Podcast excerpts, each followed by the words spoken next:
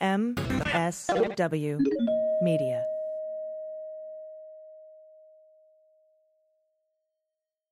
This episode of the Daily Beans is brought to you by BetterHelp. BetterHelp makes it easy to connect with a licensed professional counselor specializing in the issues that you want to talk about. Join BetterHelp and you can schedule secure video and phone sessions or text your therapist from anywhere in the world on your schedule. Listeners of Daily Beans get 10% off their first month at betterhelp.com slash dailybeans. News with swearing. Daily beans, daily beans, daily beans, daily beans. Hello and welcome to the Daily Beans for Friday, September 27th, 2019. Today, the acting director of national intelligence testified before the House Intelligence Committee. A redacted version of the whistleblower complaint is released. Political reactions to both. Pelosi's impeachment plan takes shape and updates on McGahn and Ratcliffe. I'm your host, AG, and with me today are Jordan Coburn. Hello. And Amanda Reeder. Hello. Hello. Jaleesa's on vacation today, so thanks for filling in, Amanda. Yeah, thanks for having me on again. Yeah, no problem. Thanks so for filling in yesterday. Yes. No, no, no. Don't think don't think of her yesterday. no. I'm kidding. no, yesterday was fancy. Uh yeah, no, I appreciate you. So um I definitely think that uh, you add a dynamic to the discussion that is well worth your participation. Oh, Indeed. thanks, AG. I No love listening to y'all. Um, it was fun just listening as like an actual listener Oh, this morning. As an Mhm. observer. Mm-hmm. yeah. Yeah. Yeah, yeah. Oh, you like? I didn't listen. Yeah. It was good. All right. Yeah, yeah, it was great. Sweet. It was a really important episode. It's a huge news day, one of the biggest of the year. So it was really Yeah. cool. Yeah, it's been a big Good week. job. Thanks. Thank you. And um, we do have a lot to get to today, too, um, especially that whistleblower complaint that came out and that crazy DNI testimony. So we might as well jump in and hit the hot notes. Hot notes. All right. So this morning at 9 a.m. Eastern Time, I had to get up at 5 to prep and get coffee and waken my brain.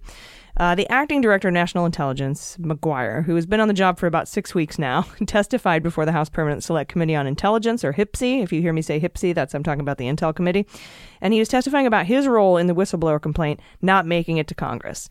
Uh, Maguire is former Navy SEAL. He was uh, 36 years of service, and I think that that came into play a lot in his uh, what I consider to be poor judgment uh, by not turning over the complaint um, the ICIG found credible and urgent to the intelligence committees in Congress. And, and we'll go over that in a little bit. So I wanted to talk to you guys a little bit about the testimony that we heard this morning. So one of the things that stood out to me, like right off the bat, was when we found out that the ICIG and the DNI referred, made a criminal referral to the Department of Justice uh, for campaign finance violations, and or for to you know for an investigation into the, the what the president was doing uh, on this call, you know, with the Ukraine, and all of the context that goes around it. And we learned that the DOJ limited the scope of their consideration, not their investigation, but their consideration to just campaign finance violations. Uh, and I don't see, first of all, I don't see how it isn't a campaign finance violation. I don't see how it wasn't with the Trump Tower meeting either, but Mueller had decided that uh, Junior didn't possess willful knowledge uh, that he was breaking the law, which you can't say now because of the Mueller investigation. uh, and opposition research has value, uh, and you're soliciting it, an in-kind contribution to your campaign from a foreign government, and that's what he was doing, re- regardless of whether there was a, a quid pro quo or not, what we call a quid pro quo. Uh, so, but apparently the Department of Justice said, well, there's no campaign finance violations here. We're closing the matter. They didn't consider anything else. They didn't consider RICO or counterintelligence or um, bribery or corruption or conspiracy or anything. They, they didn't consider anything.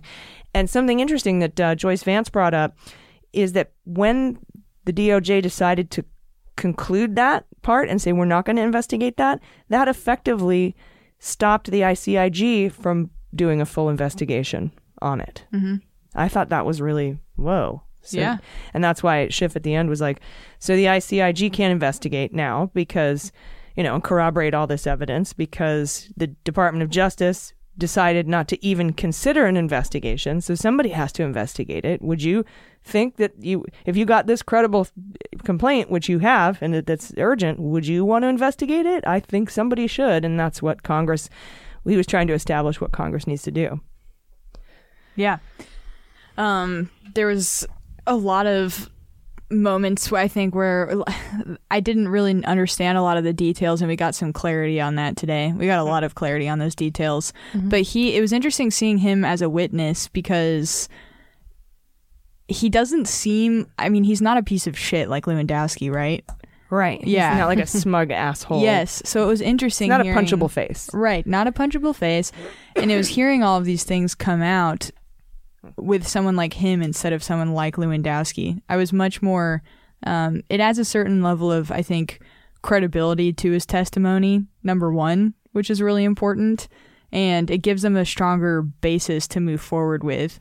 Yeah, I agree that he was credible as a witness. I just disagree. I think he made a poor judgment call. Oh, I agree. Yeah. Yeah, You know, no, but yeah, but I wasn't 100%. I wasn't like, oh, what a piece of shit, Right. a, mm-hmm. like not credible witness this Yes. asshole is. Right, and a- another element too, like he admits that he went to, to it took Adam Schiff, you know, a lot of direct circling back to the question that he was trying to get him to answer, but getting him to say that he went to the White House first.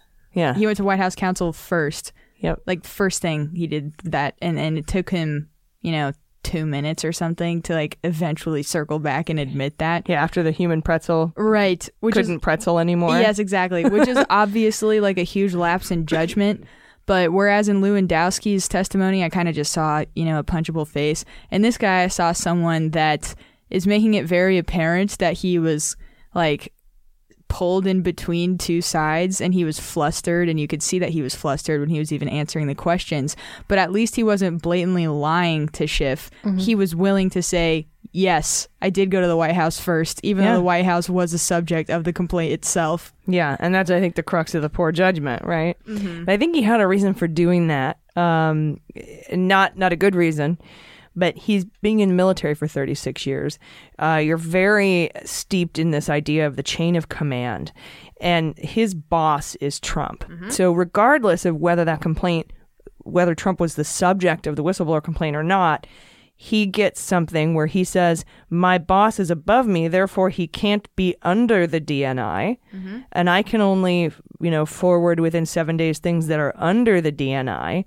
He didn't quite understand that it doesn't have to be under you in the chain of command to be under your purview as a mm-hmm. director of national intelligence, because election security and election interference falls under the DNI. Trump might not on the org chart, but I think he felt that if he didn't, go up the chain, he would be doing an end run around his chain of command, and that's like the number one thing you learn not to do when you're in the military. right. Mm-hmm. And I think what he was forgetting, out of line I think what he was forgetting is that it told him right in the law what he had to do, which was give it to Congress, and he must not have felt or didn't it didn't occur to him that Congress is a is co-equal to the president and is up also above him in the chain of command. yeah So you don't have to go to the Department of Justice, which you're equal to, which you're you know equal to in the in the governance chart. You don't have to go to the White House because he's above you in the chain of command. You have the Congress that is also above you in the chain of command, and it says right in the law that you shall give it to Congress. Mm-hmm. Yeah, and it's loyalty to the president and not loyalty to the people. If you if you if you take it if you don't take it to Congress, it was you know what I mean. Like Yeah, I don't know if he was necessarily being trying to be loyal to the president as much as loyal to his chain of command, no matter whose ass was in that seat. Th- yeah, that's the sense I got too, AG. And correct me if I'm wrong, but regarding the shall language, it seems like his understanding of that language is that it does not apply if the complaint wasn't deemed an urgent concern, right? I forget what the other word is. Yeah, urgent and and- credible. yes, urgent and credible concern. and he, for some reason, thought that that was up to him, and it wasn't. It's up to the ICIG. Yeah, I need to go back and rewatch the thing that I saw because for some reason I'm thinking that I saw him say that it had been determined in general, not necessarily by him, which made me feel like it came from the DOJ or something. Yeah, but it also says specifically in the law that he can't override the f- initial finding of the ICIG. So Right. to take it upon yourself to make a judgment about the urgency and credibility of it, and then to take it first to the White House, which is the home of the subject of the Oh, yeah. complaint, and then to take it to Office of General Counsel, Office of Legal Counsel at Department of Justice, which is the other person Yeah. in the complaint. Totally. I- I'm surprised he didn't consult Giuliani on Seriously. what he was supposed No, to I do. completely agree that he made the wrong calls. I, I just I more believe his his sort of position and him being in a relatively new position as far as Six our weeks, country right? is. Six weeks. Yeah. Sort of like how Comey was between a, a rock and a hard place. Yeah, and I do though believe that he probably sympathizes with Trump more times than not. Otherwise, I can't imagine he'd even be in that position. But he did a better job of at least making me believe that he was trying to do Follow what he law. thought was what he was supposed to. Yeah, we would be in a much different situation if Ratcliffe had been Mm-hmm. uh, confirmed as the DNI instead. If you guys remember, back at the end of July, the same week that Trump had the call with Zelensky, as we come to find out, was trying to confirm. he Ratcliffe, nominated Ratcliffe, who's Yep. on that committee today and was just a complete asshole. Wow. Uh, yeah, because they knew this must have been on its way to coming out. yeah. So imagine if Ratcliffe were the DNI. Oh God. Yeah, and and and thinking of Punch why thinking of why he passed over Sue Gordon, who probably he felt would have handed this over to Congress, and that might be why Dan Coats went into the off to the room and said, "You resign now. We're going. We're leaving. Bye." Uh, and, which I think is, and that was after she was passed over. Um, that's when she left. It wasn't like she was. She might have gotten the job and then left because I think I I just would be really interested to see the communications as to why she was passed over, why Coats took her with him, why Coats left, um, and why, you know, and why he chose Ratcliffe, and if there were any communications between him or his office or Giuliani and Ratcliffe or Bill Barr and Ratcliffe about why he was being nominated to be the DNI. I think we would have a much different story Oh yeah. uh, than we do right now. So we're kind of actually lucky uh, that that uh, we don't have a totally corrupt uh, director of national intelligence, and that the ICIG, who was appointed by Trump and probably Trump is really mad at right now. Uh, we might see him resign. Uh, Michael Atkinson, I think his name is, and that we have an ICIG who said to Adam Schiff, "Hey, did you get my credible and urgent threat thing I sent the other day?" you know, Hey man, did you did you get my email? Yeah. Sent it with those exclamation points. did you get the flowers I sent? yeah. Damn it! I'll put a trace on it immediately. Yeah. I um. Nunes was an idiot, your ex boyfriend. Oh. God. Yeah, I was. Uh, he was annoying. He just immediately pivoted to emails, Clinton's emails, and the server in the Ukraine, and Biden, and corruption, and uh, all this other stuff. It was just absolutely. You're like, oh my god, shut up. You're suing an internet cow. When man. the time comes for him and Jesus chooses, I hope he literally dies on a hill just for the just for the symbolism of it. When Jesus chooses. when Jesus chooses, I'm not wishing him any preemptive deaths here on the air, but I, I will say, Yeah. um, he will not to- get off that hill. No. It is insane. it isn't so insane. I also think what was um, something I appreciated from Maguire's testimony today was that he explicitly said with with passion that he does not believe that the whistleblower is a political hack. Yeah. He said That that, multiple important. times. Mm-hmm. hmm And heard uh, all the Republicans were complaining about the Democrats like going after him. I'm like, he's they're asking questions. They're not going after him. I think Hurd said something like uh, he's a Republican, but he's pretty reasonable Republican. And you'll notice that the Republicans on the House Intel Committee are a lot more reasonable than the Republicans on the House Judiciary Committee. Um, we don't have our Jim Jordans and our Gohmerts and our Matt Gaetzes. So, uh, but uh, Hurd said. Um, You've taken a lot of arrows today, probably more arrows today than you took in your whole military career. And I'm like, D- do the Republicans have a bow and arrow contract with Lockheed Martin? They thought that was so clever, probably not realizing that does not check out. Him and General Custer, the last two white guys to take an arrow Oh, in this God. country. It was just the weirdest comment. I just stole that joke, by the way. Oh, that was a that was a, a Denis Leary joke, probably stolen from Judd Apatow. He was talking about the army that took over indigenous people's lands, I guess. Oh yeah, well, or you know the Wamapoke people in uh, Parks and Rec. we have a very sordid history. Um, but yeah, uh, also I, I really thought Castro did a great job. That's when the really good questions started coming out. I I was wondering what happened. I thought we abandoned the five minute rule. Maybe that's just in the Judiciary Committee because those were the committee rules in the Judiciary that they had changed to prepare for impeachment. And I'm wondering if they're going to enact those same impeachment rules now that Pelosi is moving towards uh, centering impeachment in the House Intel Committee because she wants to focus it on this thing. We'll talk a little bit more about her impeachment plan moving forward as we go go further into the show. Um, but more cracks in the GOP occurred as the day went on. Um, I've noticed uh, more Republicans starting coming out saying this is bad, um, this is troubling, this is disturbing. Uh, and and then this just in, by the way, from CNN. this is oh wait, off the subject. Let's fi- let's finish our discussion about the about the testimony. I don't know if you have anything else to say about it. Um, no, not not really. Yeah, because Not for I, now. I did like Schiff's final line of questioning. I thought Schiff did an excellent job. Um, I- really like. I want him to borrow that Berke guy from the, the Judiciary Committee and have him ask the questions. Uh, because a lot, I feel like a lot got lost, but it, I think it was a much better, more reasonable, less circusy uh, hearing. A more like it just had a serious tenor to it that the stuff in the Judiciary Committee has yet to have. Yeah, I love Nadler and I think he does a great job, but I think Schiff is exemplary. Yeah, he's just, and I think he's former prosecutor too. I don't know if Nadler is or not, but I know that Schiff is.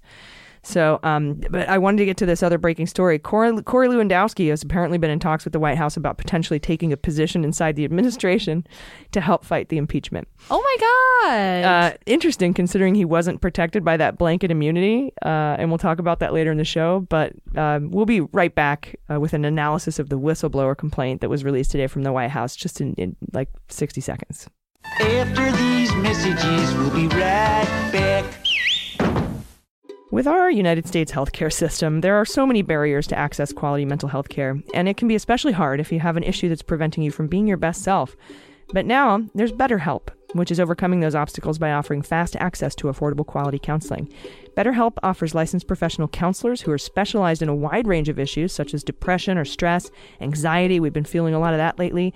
They cover LGBTQ plus issues, family issues, um, anything that you are, you know, that is throwing up obstacles for your mental health. And you can connect with your counselor in a safe and private online environment conveniently and securely so that anything you share is confidential. And as I'm sure you've experienced, one of the biggest barriers to care here in this country is access, which includes the ability to travel to your provider. But with BetterHelp, you can get assistance on your own time in the comfort of your own home by scheduling secure video or phone sessions, or you can even chat or text with your professional counselor from anywhere. Another obstacle to care here in America is price, but BetterHelp is a truly affordable option, and for Daily Beans listeners, you'll get 10% off your first month with discount code DailyBeans. So why not get started today? Go to betterhelp.com slash dailybeans. Simply fill out the questionnaire. They'll help assess your needs and get you matched up with a counselor you'll love. That's betterhelp.com slash dailybeans. All right, welcome back. Uh, let's take a look at this whistleblower complaint. It was released early this morning, Thursday morning, by the by the White House, and it's uh, nine pages long. It includes a letter from the ICIG at the end that is six pages long, and the complaint itself it doesn't fuck around. It starts off immediately, pretty starkly, by saying, "In the course of my official duties, I have received information from multiple U.S. government officials that the President of the United States is using the power of his office to solicit interference from a foreign country in the 2020 U.S. election. This interference includes, among other things, pressuring a foreign country to investigate one of the president's main domestic political rivals. The president's personal lawyer, Mr. Rudolph Giuliani, is a central figure in this effort. Attorney General Barr appears to be involved as well. God damn. Getting right to it. Hell yeah. Uh, the whistleblower then gives us a timeline saying that over the past four months, more than six U.S. officials informed his complaint. Uh, and while it's secondhand, he finds their accounts credible because in almost all the cases, their fact patterns were consistent with one another. And that's uh, one of the Republican talking points, isn't it? That the DNI repeated it multiple times in his testimony Thursday that these accounts are secondhand. But uh, part one of this letter is about the July 25th call. So now we can corroborate that the call is part of the complaint. And it says in a July 25th phone call with Ukrainian President, Mr. Trump brought up brought up American aid to that country without explicitly mentioning that he had just frozen military a military aid package of hundreds of millions of dollars and then pressed the Ukrainian leader to investigate Mr. Biden. White House officials uh, believed they had witnessed Trump abuse his power for personal political gain. So notice here it doesn't say we believe there was a quid pro quo, we believe there was extortion, we believe there was bribery. It's just we, uh, Abuse of power. Yep. That Trump abused his power for personal political gain. And we know what happened during that call because the president released the transcript, quote unquote. There seems to be a bunch of it missing, but it it's still really damning. The president pressured Zelensky to initiate or continue investigations into Biden and his son, to turn over DNC servers examined by CrowdStrike, and to meet or speak with Giuliani and Bill Barr. Those were the three things that, that Trump wanted. And White House officials, and, and pressured is the word that's used over and over again in this complaint, and that'll come that'll be important in a second. Uh, White House officials that informed the whistleblower said they were there were discussions about how to treat the call because the president had abused his power for personal political gain. So there were already discussions about what do we do with this call. Um, then the Ukraine was the first to provide a readout of the call, and that said, Donald Trump expressed his conviction that the new Ukrainian government will be able to quickly improve Ukraine's image and complete the investigation of corrupt cases that have held back cooperation between Ukraine and the United States, indicating, from Ukraine's point of view, that Trump was saying that that because they hadn't completed those investigations of corruption into Biden, that that was holding back cooperation between Ukraine and the United States. And Ukraine is absolutely dependent on the United States for protection from Russia, Mhm. which is a weird. It's, relying on America to protect you from Russia is a weird thing. it's a Weird situation to be in. especially nowadays. And then we get to part two, and this is efforts to restrict access to records related to the call. And this is the cover up, right? Mm-hmm. And not just the obstruction where they wouldn't give the complaint to Congress. Let, even if we took DNI's word face value and say he just delayed it for a minute so he could make sure it was okay to hand over, and then he got all the information, but it actually came from the White House. Uh, it says here the whistleblower writes that the White House lawyers directed White House officials to remove records of the July 25th call from the system where such documents are normally stored and place it instead in a system for storing highly classified information, like files related to covert actions, even though it did not meet the criteria, in order to limit the number of officials who could see it. Yeah, that's what I was I was hearing today. Is that he's essentially using his uh, uh, executive privilege to cover up criming, to say this is classified information. You know, mm-hmm. like, this is classified. You can't see it, and so mm-hmm. that's he abuses the fact that information is classified because it's illegal. And it's Yeah. not at all classified. And, Yeah. and, and the whistleblower says that several Yeah. times in the complaint, Right. too. None of this is classified, y'all. Right. And Republicans today were coming out in his defense saying, well, it makes sense that Trump would do that because everyone keeps leaking in the media and it keeps causing all of these issues that he doesn't deserve to be going through. So they're saying their argument is it doesn't matter It should if be it's classified. unclassified information. He has no other choice but to make it classified because the freaking deep state media is such an enemy of the people right now. Yeah. So he's saying, basically, they're saying whistleblowers are leakers. Well, and spies. Oh yeah, Yeah, that comes yeah. up. That comes up Yeah. later. Yeah, that's definitely something interesting that happened. Somebody caught a recording of Trump.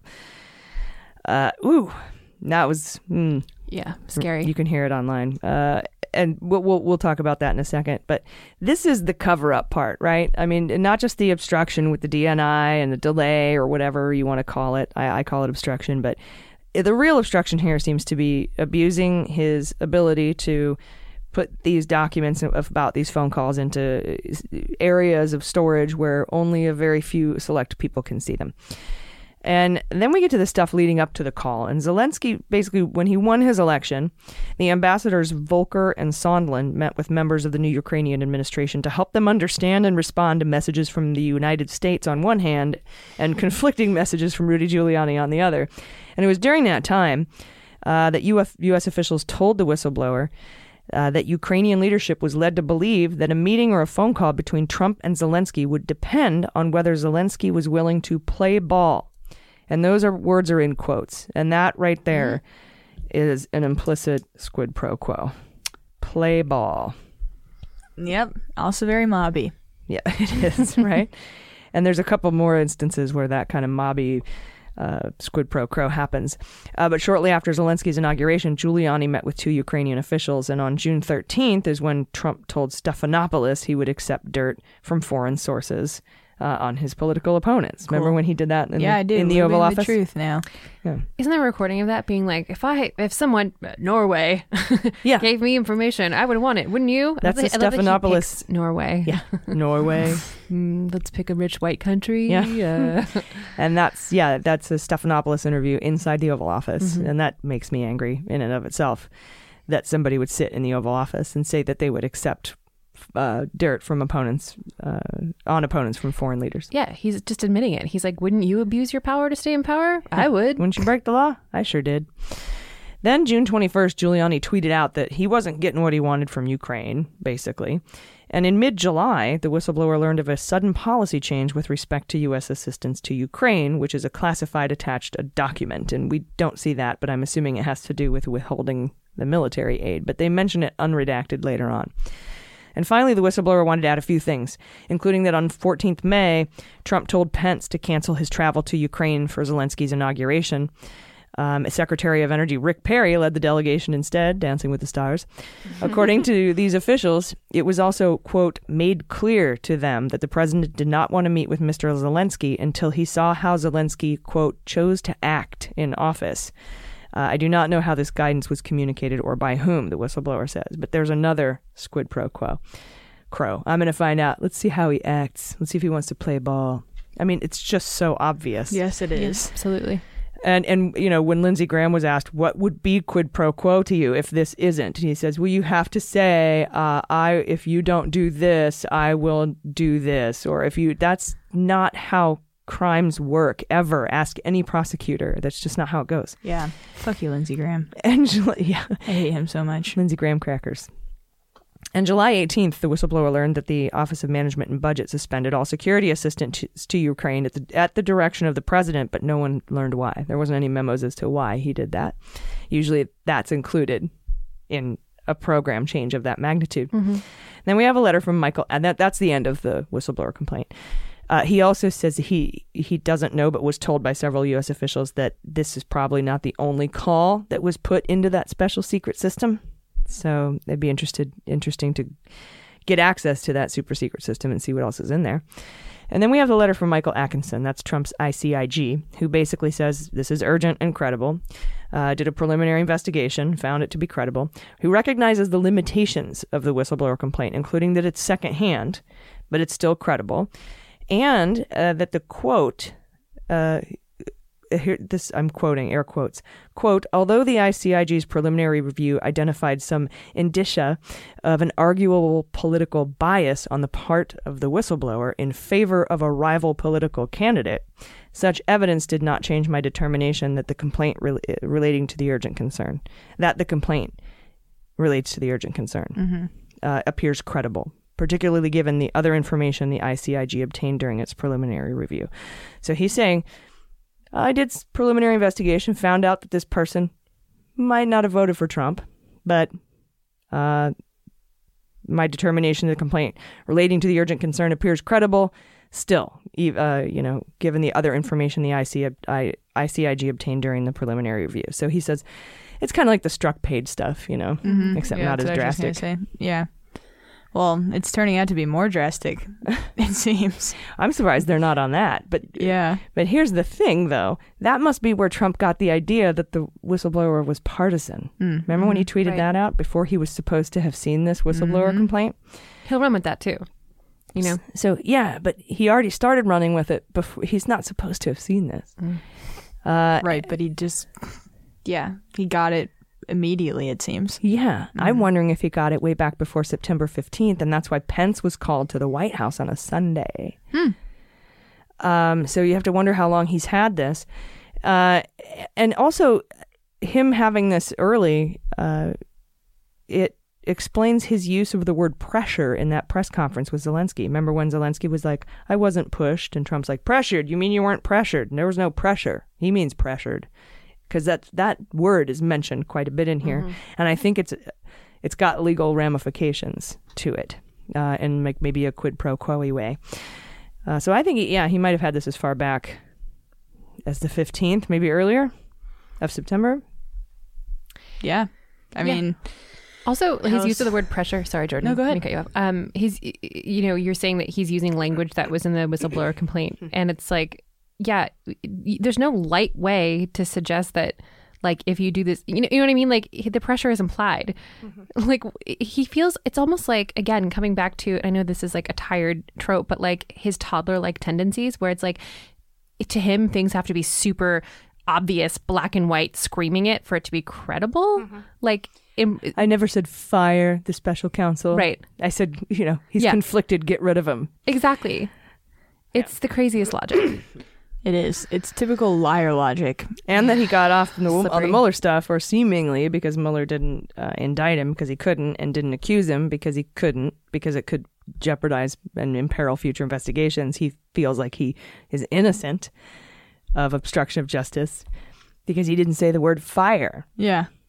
If he's, I also don't understand why he thinks that it would make any sort of a difference whatsoever if this person was someone who did not vote for Trump, considering the fact that he himself released the contents of the call, and the contents of the fa- of the call are not okay as they mm-hmm, mm-hmm. stand. Mm-hmm. Yeah. 100%. It's not like like you had that call, you did all of this on your own. The person who's reporting it whatever, so he's not your biggest fan. Welcome to the majority of the fucking country that you run. Yeah, and all Like- this uh, all this accusation that oh this is secondhand, it's hearsay. You released a transcript Mm-hmm. partial of the call, and that in and of itself, you are guilty. Yeah, screw Exactly. what everyone else said. Like- screw no one. This was no. This was no spy. No one. No one infiltrated your presidency to make Yeah. you have this call with Ukraine. You, You did that did it, all on your own. And it's your transcript Mm-hmm. mm-hmm. that you mm-hmm. released. I think that mm-hmm. he thinks because he didn't explicitly say, I'm going to withhold funding from you if you don't investigate Biden, he's like off the hook. But we know that you froze funding shortly before that call. and then released it right. after they started saying we're gonna, you know, after they looked like they were playing ball. So yeah, it's it's all very weird. But we'll be right back in just a second with reaction of today for for today's events uh, from Trump, Giuliani, and Pelosi and more. So just stick around for one minute. This episode of the Daily Beans is brought to you by Privacy.com. Privacy.com lets you buy things online using encrypted virtual card numbers instead of your actual account numbers, and that protects your identity and bank information on the internet.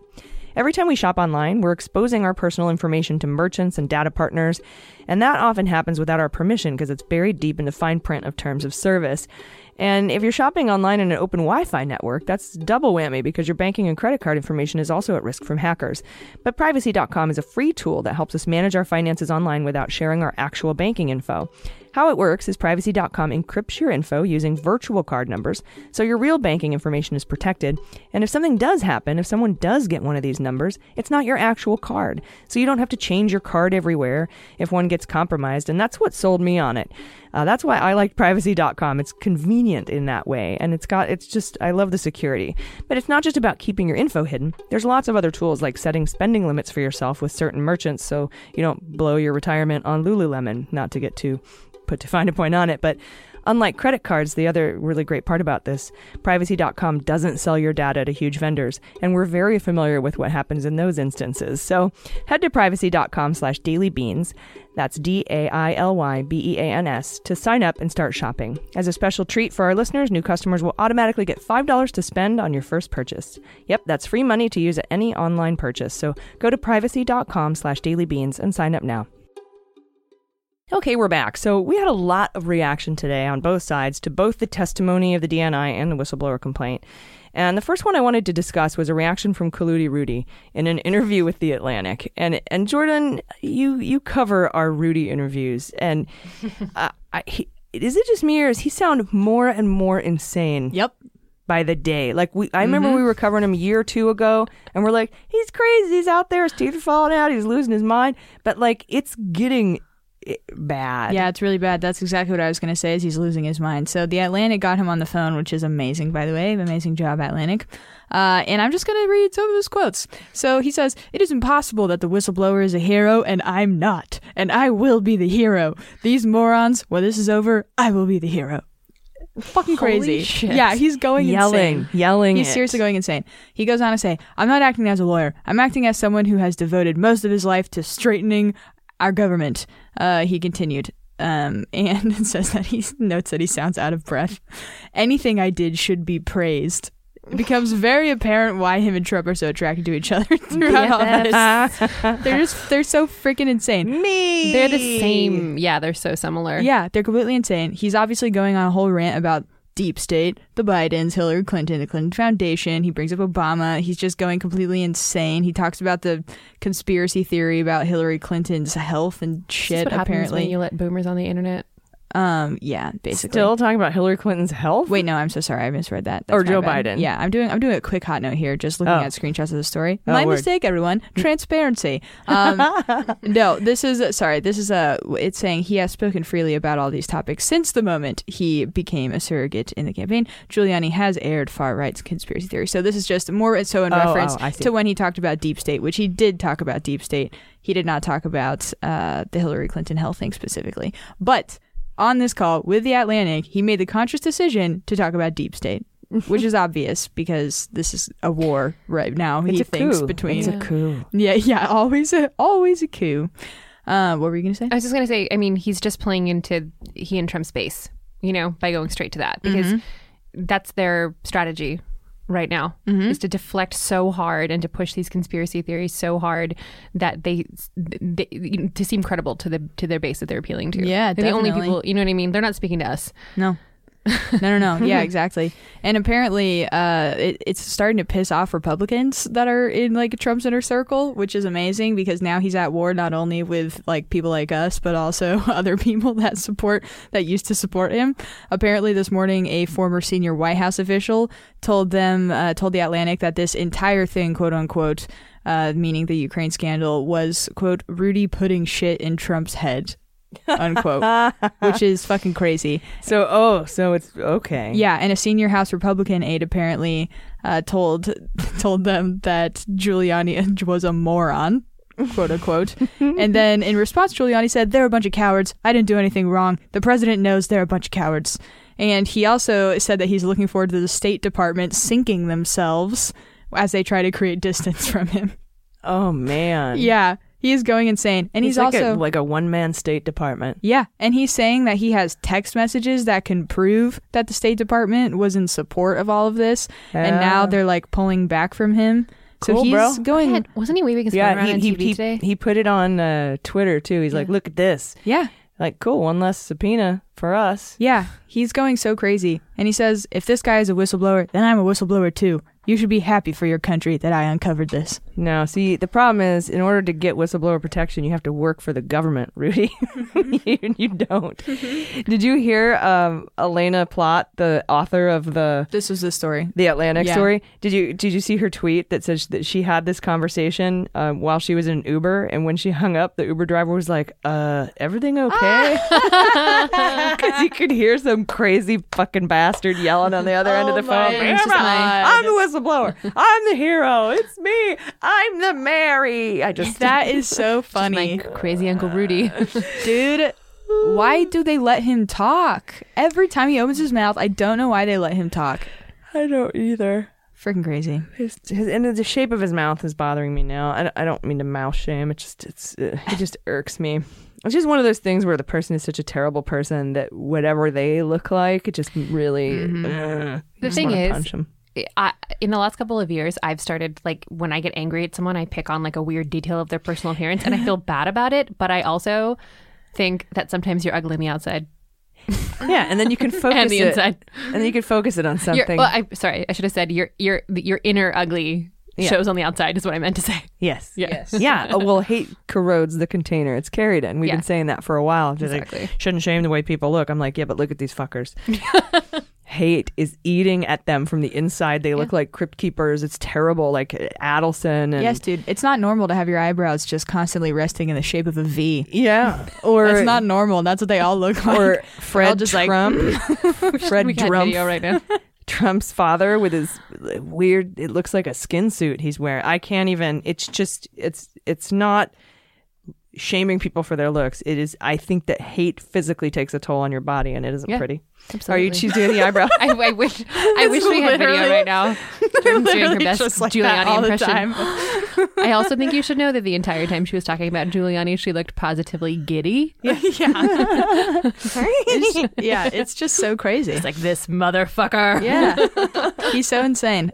And yeah, it's like why do they hear it? Why do they let him talk? But also I kind of hope they just keep letting him talk because now he's trying to wage an all-out war against the State Department as a whole, Cool, trying man. to throw them under the bus. Like, dude, I don't think that's your I don't think that's your job as You the president's counsel down. to take yeah, exactly, to try to take the whole thing down. we don't State have Department time. down. We, you know, you hey, let's split. Let's split. You take Pompeo down. We'll take Trump down. Yeah. And uh, somebody will take you. Right. all- something's going to take you down. Uh, hate from the inside, Yeah. probably. Yeah. Uh, then we had a report from the New York Times about something Trump said behind closed doors, and this is what you were talking about earlier. Uh, he said this to a private group in a midtown hotel, uh, a group from the U.S. mission, United States mission to the United Nations, and uh, he wants to know. He says, "I want to know who provided the whistleblower with the information about his phone call, saying whoever did it is close to a spy, and that in the old days when we were smart, we handled spies and treason a little differently than we do now." Trump referred to the whistleblower as crooked and repeated that the whistleblower never heard the call in person. You you released the transcript of the call. How are you disputing the whistleblower's account of the call when you release the transcript of the call and it matches? Um, the event was closed to reporters, but someone got an audio recording of it, and you can hear it on the internet now. You should check it out. Uh, the speech happened as the DNI was testifying Thursday morning. Later, Trump tweeted about presidential harassment, and this is a witch hunt, and the whistleblower didn't hear the call. But like I said, he released the transcript, uh, and we've read it, and it was his edited version of it, and it's still awful. So I, I- that's just a weird argument. You didn't hear the call. Here's the call. Oh, look, there it is. It matches what he says. Yep. Yeah, and Nancy Pelosi has responded to this today by quickly uh, kind, uh, kind of organizing how the impeachment's going to move forward. Uh, it appears, uh, at least at this moment, everything the president has done before will likely either not be included in articles of impeachment or focused on in the impeachment uh, investigation, or will be subsections of this main abuse of power with Ukraine. She's going to focus on, I think she should do obstruction of justice and abuse of power. Those are the two things that I should do. And I think that the Mueller obstruction of ju- obstructions of justice could fall under the obstruction of justice. It's maybe secondary to the, you know, hiding these conversations in a highly classified system that only a few people can see. Uh, she's going to focus on the whistleblower scandal, and she's going to center that investigation with the House Intelligence Committee, um, which takes the House Judiciary out of the main spotlight.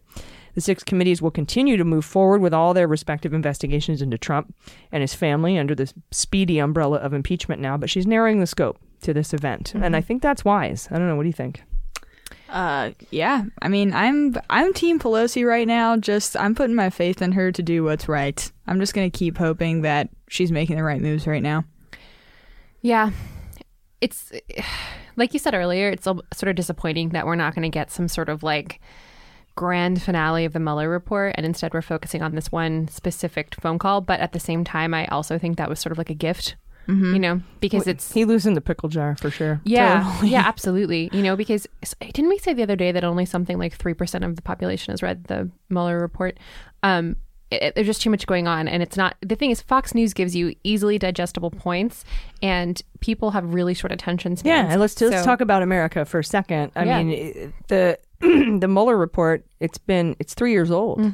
Mm-hmm. I think people are over it, Yeah. right, and so now you've got who this new. It's strange. and it's also Definitely. it's also easy to understand. It's clear. It's you know it, he's he's been criming for a while. It came but out fast. It came out hard. Exactly. And so for this, I think it is a it, it was a gift for her because it's it's an easy thing to to explain to people. Yeah, and she- to make her impeachment inquiry credible. To She was waiting, I think, on the Yeah. on the uh, financial documents. yeah, But Definitely. this Which are still going to come out eventually. Yeah, Yeah. Yeah. I know, and that's what Yeah. the other. And then we'll see all the money laundering and stuff. Yep, that's oversight, Auntie Auntie Maxine in the finance committee. That's uh, Nadler and judiciary. They're all uh, doing their part on that. And House Ways and Means is Yeah. is is doing the- is got some uh, their investigation in the tax returns going on as well. And they're all going to get that, and it should all be by the end of the year. Right. And everything is going to crescendo at, at like one. Yes. and then they'll vote on articles of impeachment.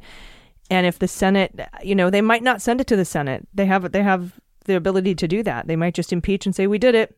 Let's go to the election." Yes. we don't care what you think, Mitch. But they might give it to the Senate and force them to refuse to acquit this president despite Yes. all the evidence. Mm. I also learned today that the first Republican publicly came out in support of this impeachment inquiry, and it is the governor of Vermont, who is a Republican governor. Aside from Justin Amash and Yes, that's true. I, I wasn't counting him, I guess, because he entirely changed his whole. Well, then let me read the. well, I don't think. Sasse came out for impeachment. Um, oh, he just said this is bad. This yeah, is troubling. this is Right. really really bad. Yeah, the headline that I read was Vermont's GOP governor becomes first Republican. Go- oh, so I'm so sorry. Republican governor. Yep. I'm so sorry. That's a huge distinction to support Trump impeachment inquiry, which makes no difference in the actual impeachment process. So never mind. But it could though, because Yeah. as prominent Republicans and governors are in that group, senators, representatives, and and governors. I would put governors ahead of representatives. yeah. Um, as that happens, um, you, it's easier for other Republicans to Right. say. Okay, and then that they, you know, they voted four twelve to nothing Mm-hmm. to pass the resolution to get the whistleblower complaint to Congress in in the House, and they voted unanimously in the Senate. Uh, Republicans all included, they want to get that whistleblower complaint to the House. It just seems like this is it. It's like as comedians, we tell that one joke and we're like, that was that that crossed the line. Okay, that's Yeah. where your line is.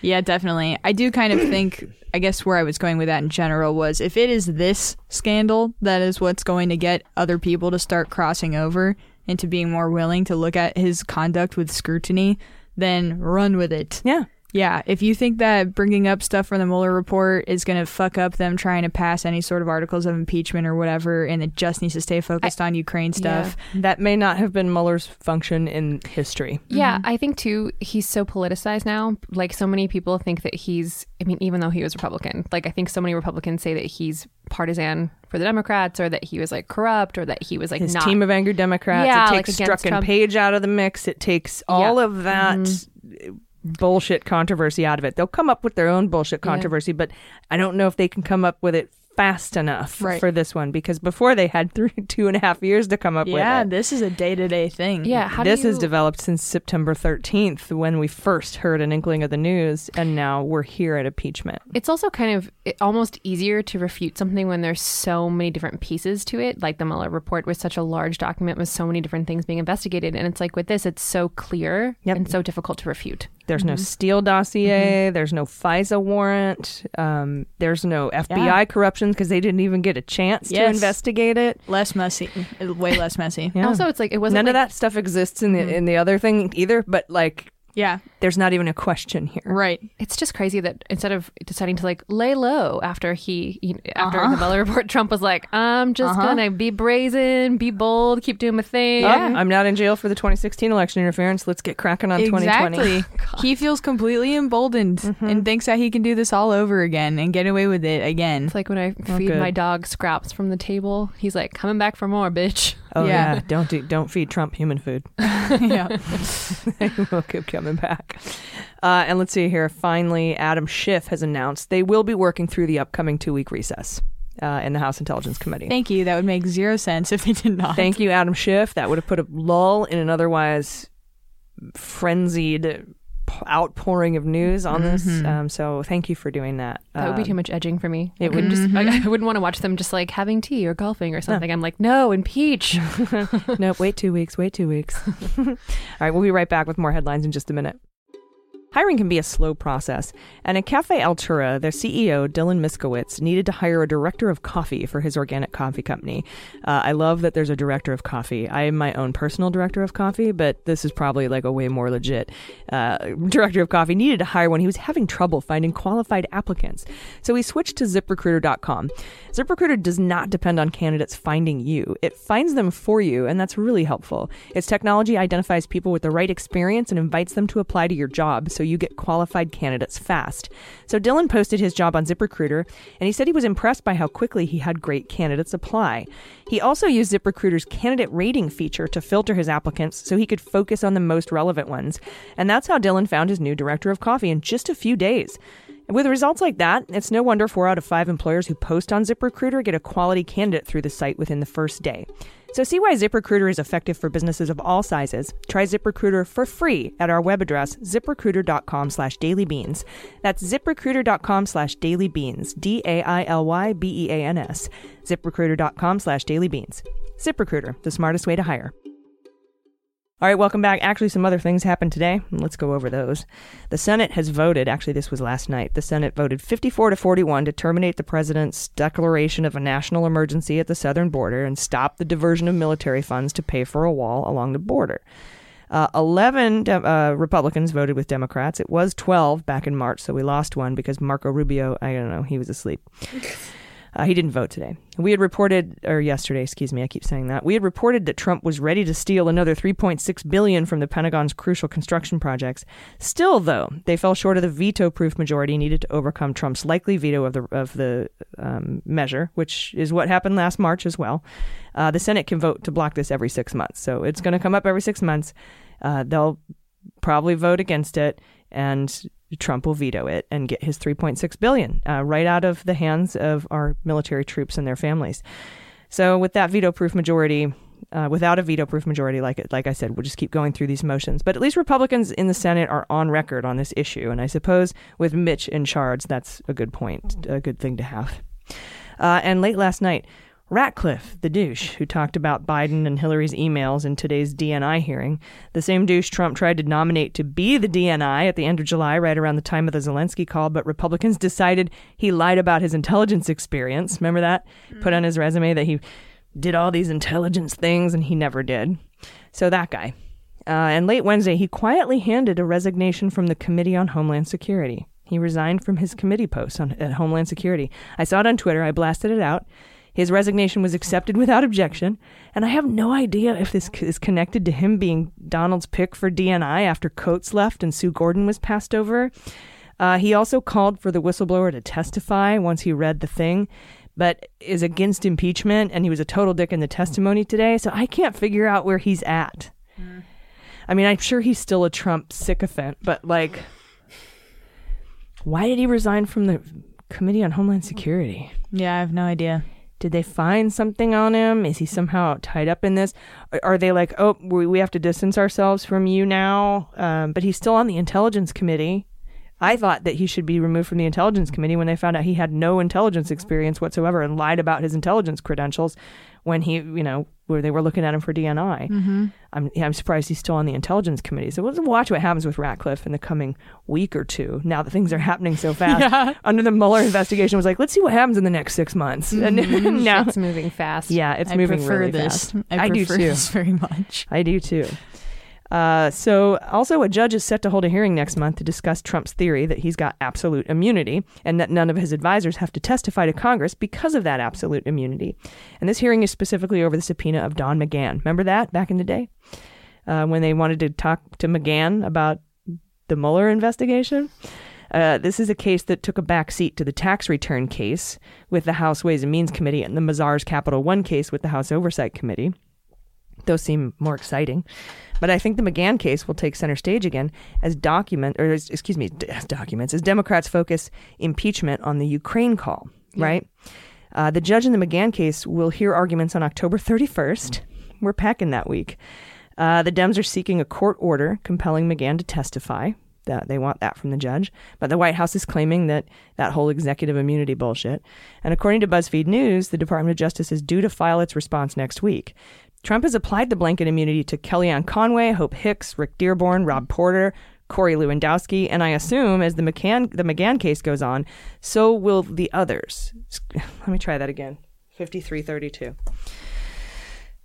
Trump has applied that blanket immunity to, uh, let's see, Kellyanne Conway, Hope Hicks, um, Dearborn, Rob Porter, Corey Lewandowski, and I assume as the McGahn case goes, so will the others, including speedier resolutions for future appeals for Trump to prevent witnesses to the Ukraine call from testifying in the future. So October 31st, that's a big day. And then, because it's Halloween, you never know what to go as.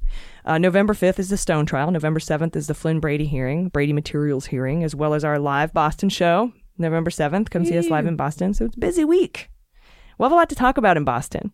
And I have confirmed Greg Olear will be joining us, Nice. uh, author of Dirty Rubles.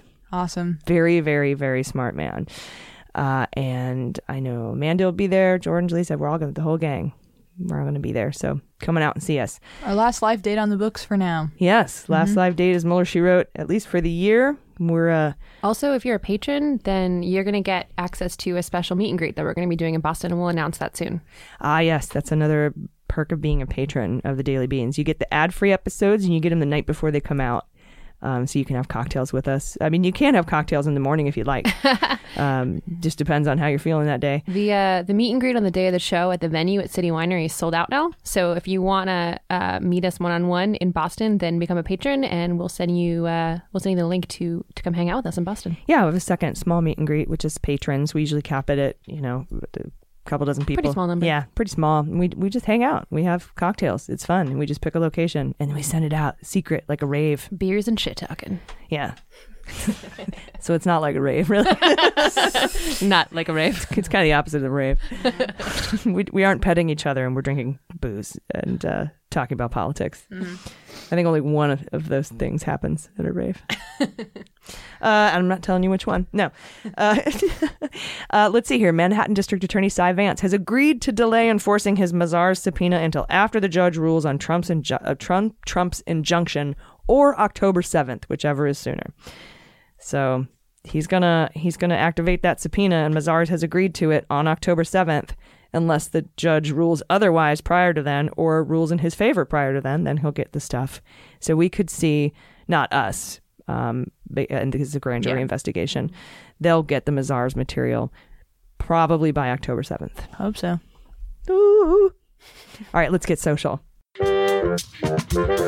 Hashtag. All right, and trending today is hashtag cancel New York Times or cancel NYT. And that's because the New York Times appear it appears that they're trying to dox the whistleblower who patriotically risked his career to speak out against the president. The Washington Post is having a flash sale today. One year for 30 bucks. Seriously? Or you can get ad-free Daily Beans episodes for $3 a month and, you know, access to our private meet and greets and newsletter and stuff becoming a patron. Hop but if you, you know, if you either way, you can hop on social media and check out hashtag cancel New York Times, cancel NYT. And while you're there, follow us at Daily Beans Pod. Uh, everyone who follows us is automatically entered to win lunch with AG and our network CEO, Jason, from Starburns Audio. For you and a friend, we'll fly to your city in lower 48. Maybe we'll go further. I don't know. Uh, it depends on how, you know, how fast we get to 20,000 followers, because once we hit that, we're going to pick a person. Uh, and you and a friend can meet us for dinner anywhere in, in the country and uh, out for dinner and drinks. I think that would be fun. But yeah, I can't believe the New York Times is trying to dox the whistleblower. I didn't hear that story. This Yeah. time that really disappoints me. Look, like I, I don't agree with everything the New York Times does, but like I still uphold them in my mind as like a really respectable institution. And so that's I hate that. I hate that news. Yeah, uh, my Washington Post is probably my favorite, just with their history with the Supreme Court Yeah. and Watergate and Woodward and Bernstein and all that stuff. Uh, but you know, it, it's like why, the Post why- was really good, by the way. That movie that came out this year with yeah, Tom the, Hanks. the Post is Good movie. incredible. Yeah. It is. I've never seen All the President's Men, and I thought that that's what the post was about. So I was like, "Wow, this is a long setup," and it was the whole movie. And Totally different Nixon scandal.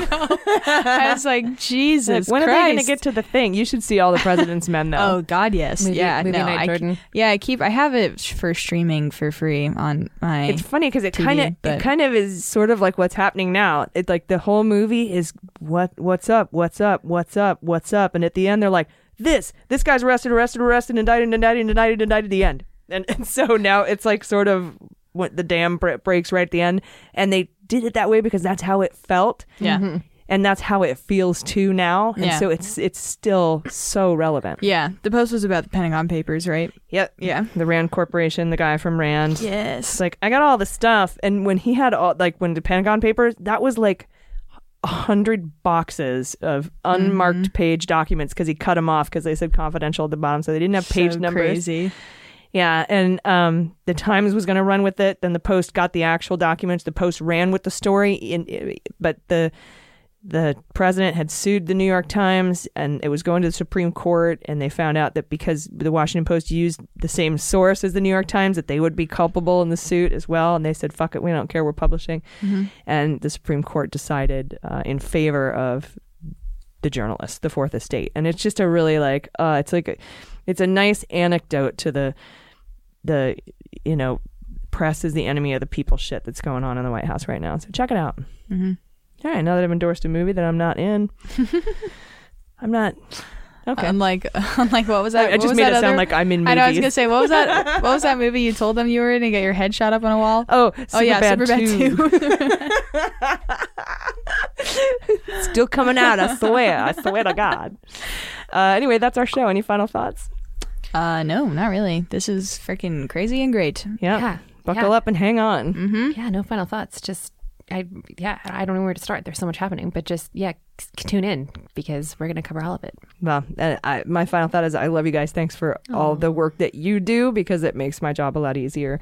And listeners, thank you so much for listening because it makes my job uh, have a reason for existing. So I appreciate all your support. Again, follow us at Daily Beans. If you want to become a patron, patreon.com slash the Daily Beans. At Daily Beans Pod is our Twitter. Oh, did I say At Daily Beans. at Daily Beans Pod? Sorry. Thank Okay, you. I- I'm here for you. I That's what you. she's here for. For for me, thank you. I couldn't do it without you guys. I swear to God, I'm so tired. Now I have to go do a headlining comedy show. I'm doing Tiger Tiger tonight, and I'm I've been up since five in the morning, and uh, I don't This know is if posted gonna- tomorrow, but uh, San Diegans Tiger Tiger is a great place to see comedy. Yeah, Mm-hmm. yeah. Whenever you get a chance, you won't be able to see me too late, but uh, Missed it.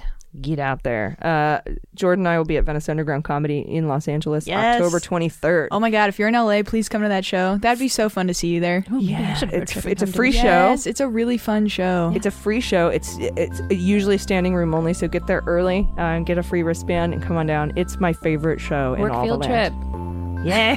Woohoo! All right, guys, thank you so much. I've been AG. I've been Jordan Coburn. I've been Amanda Reader. Oh, and take care of yourselves and take care of each other and take care of the planet. Them's the beans. The Daily Beans is produced by AG, featuring Jaleesa Johnson and Jordan Coburn, and engineered and edited by Mackenzie Mazzell and Starburns Industries. Our marketing manager is Sarah Lee Steiner, and our merchandising manager is Sarah Hirschberger Valencia. Fact checking and research by AG, Jaleesa Johnson, and Jordan Coburn, with executive assistance by Amanda Reeder. Our music is written and performed by They Might Be Giants. Our web design and branding are by Joel Reeder with Moxie Design Studios, and our website is dailybeanspod.com.